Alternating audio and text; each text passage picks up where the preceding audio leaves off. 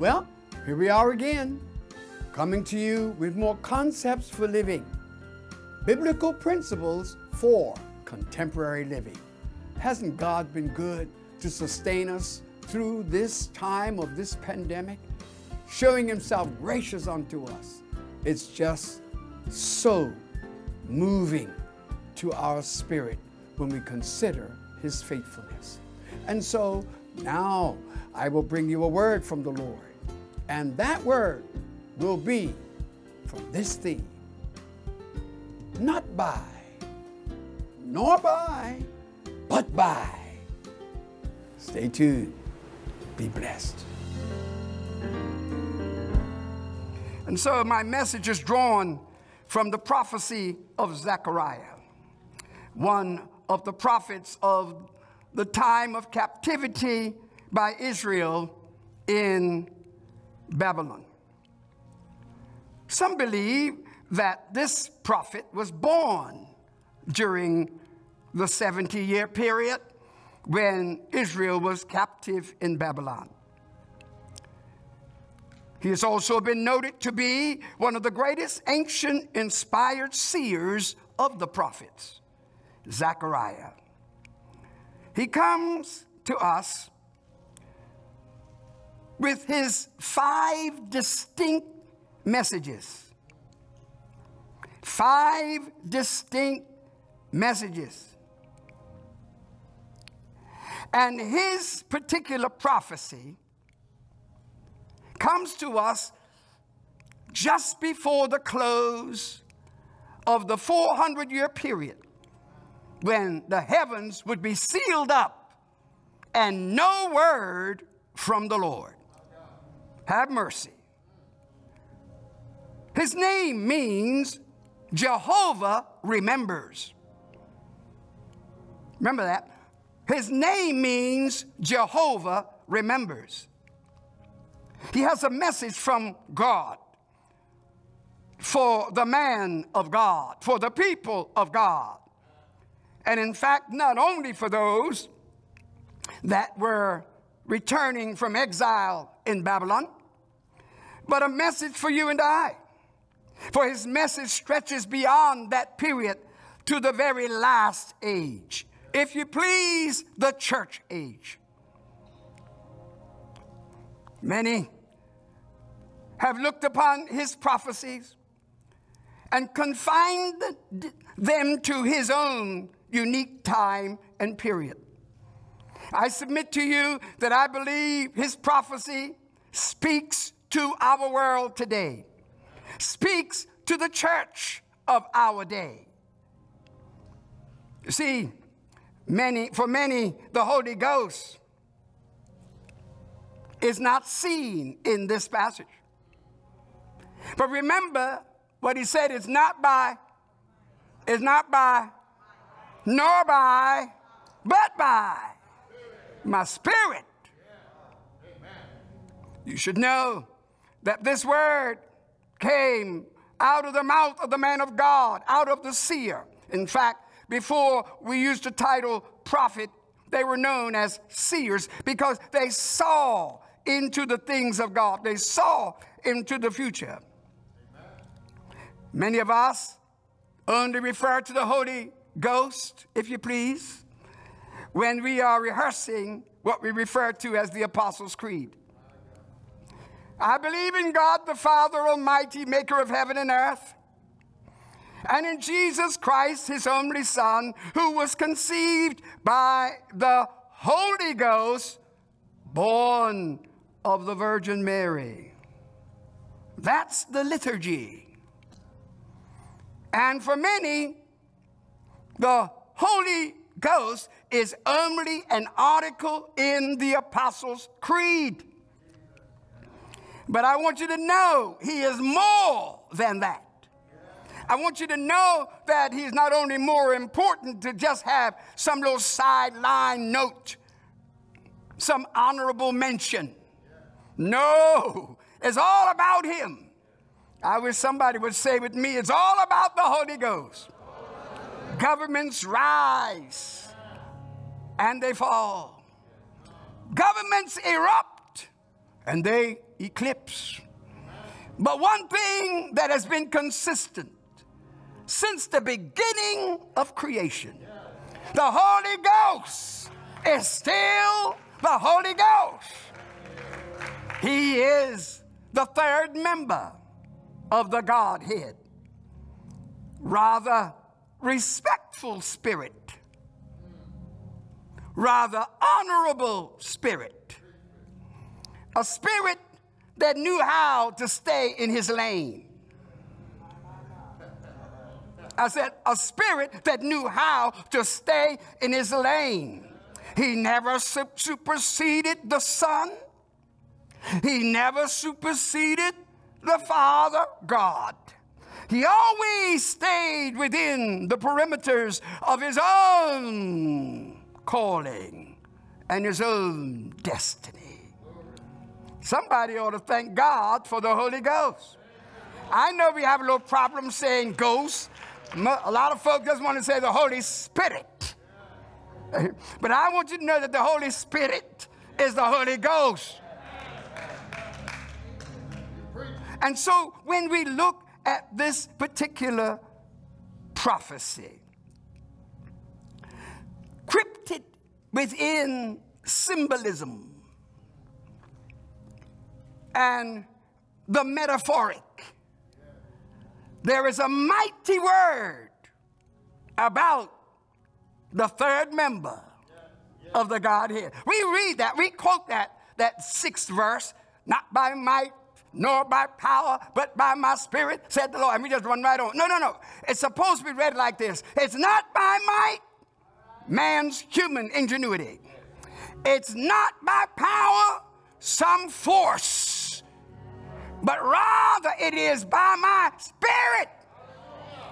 Underscore spirit in your Bible. Because it's really what God is saying is it's not about all you've been trying. It's not about all that you think you know. It's not about all of your ingenuity. It's not about all of your new machinery. It's not about your novel efforts. It's about my spirit. Time changes, cultures will be altered. But there's one thing that never changes the Holy Ghost never, never, never changes. As always, three points to this message the mystery, the mystique, and the mythology. Stay tuned, and you're going to come to a fresh appreciation for the ministry of the Holy Spirit. So stay tuned and be further blessed. And so when you observe that, then you can appreciate how awesome God is to break it on down to us so that we might get the message. The two bowls catching the oil represents two lives Joshua, Zerubbabel. Now they've done all the other preparation. Now they can't do anything until the anointing comes. They need the anointing. Go get your degree. I don't know what your GPA is, but get your highest degree. But if you don't have the anointing, you are not ready. You are not fit. You are not conditioned to fulfill the will of God in the earth. You need, I need, we need the anointing. Sounds old fashioned, but God said, Zerubbabel, you're not ready until you get the anointing on you. You need the anointing, man. Because it's not by, nor by. I wish you'd shout out to me. Shout, just shout back to me and say, but, by. I didn't hear you. I said, I didn't hear you. Now they're returning to Jerusalem to establish the temple and all the symbolism that they're seeing there the golden candlesticks, all of that, all the oil flowing down. Oh my God, the two bowls, da, da, da, da, da, the dripping of the oil. Lord, help me, Jesus. I, I, I have a piece of, of olive tree that I brought back from the Garden of Gethsemane when I was there. I had my hand on the tree. It's on my desk, really. It, I had my hand on the tree, and as I as I put my hand on the tree, I was listening to the man, the guy, giving us some instruction, and he said, "And by the way, don't poke any of the bark off." And I said, "Oh." So when I put my hand back, a piece fell right in front of me. I said, I didn't pick it up. I didn't pick it up. He said, No, but pick it up. I picked it up and I have it to this day. Now, watch, I'm trying to tell you something that the oil, say the oil, is important. It's important to the extent that we appreciate that without the oil, we are not ready to operate. Many churches are doing their best to come up with new and novel methods for this and for that, not understanding that in that particular regard, God's got it. Now, you didn't hear me. I know it don't sound right. I said, with all we're trying, God said, God's got it. Would you talk back to me? Say, God's got it. It's already done. All we've got to do is just receive what He's done. So then we look at the Holy Spirit because that's what this whole passage is all about. It's about the readiness of God's people to move into the will and purpose of God. Now, when we do, when we understand that it's not by might nor by power, but by the Spirit, as the Lord said, then you and I will come into a level of authority and power so that we can look at mountains and glare at them and say, Oh, mountain, oh, mountain, oh, great mountain, before Zerubbabel.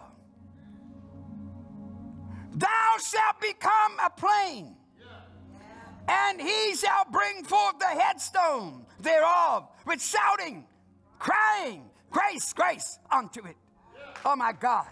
What he's saying is that when we get the anointing, when you stop worrying about all this superficial stuff and start moving into the Holy Spirit and going into your private devotion and, coming into the knowledge of what God wants to do in your life, then you can really begin to appreciate when Paul was writing to the Corinthians and he said to them, he said, listen to me.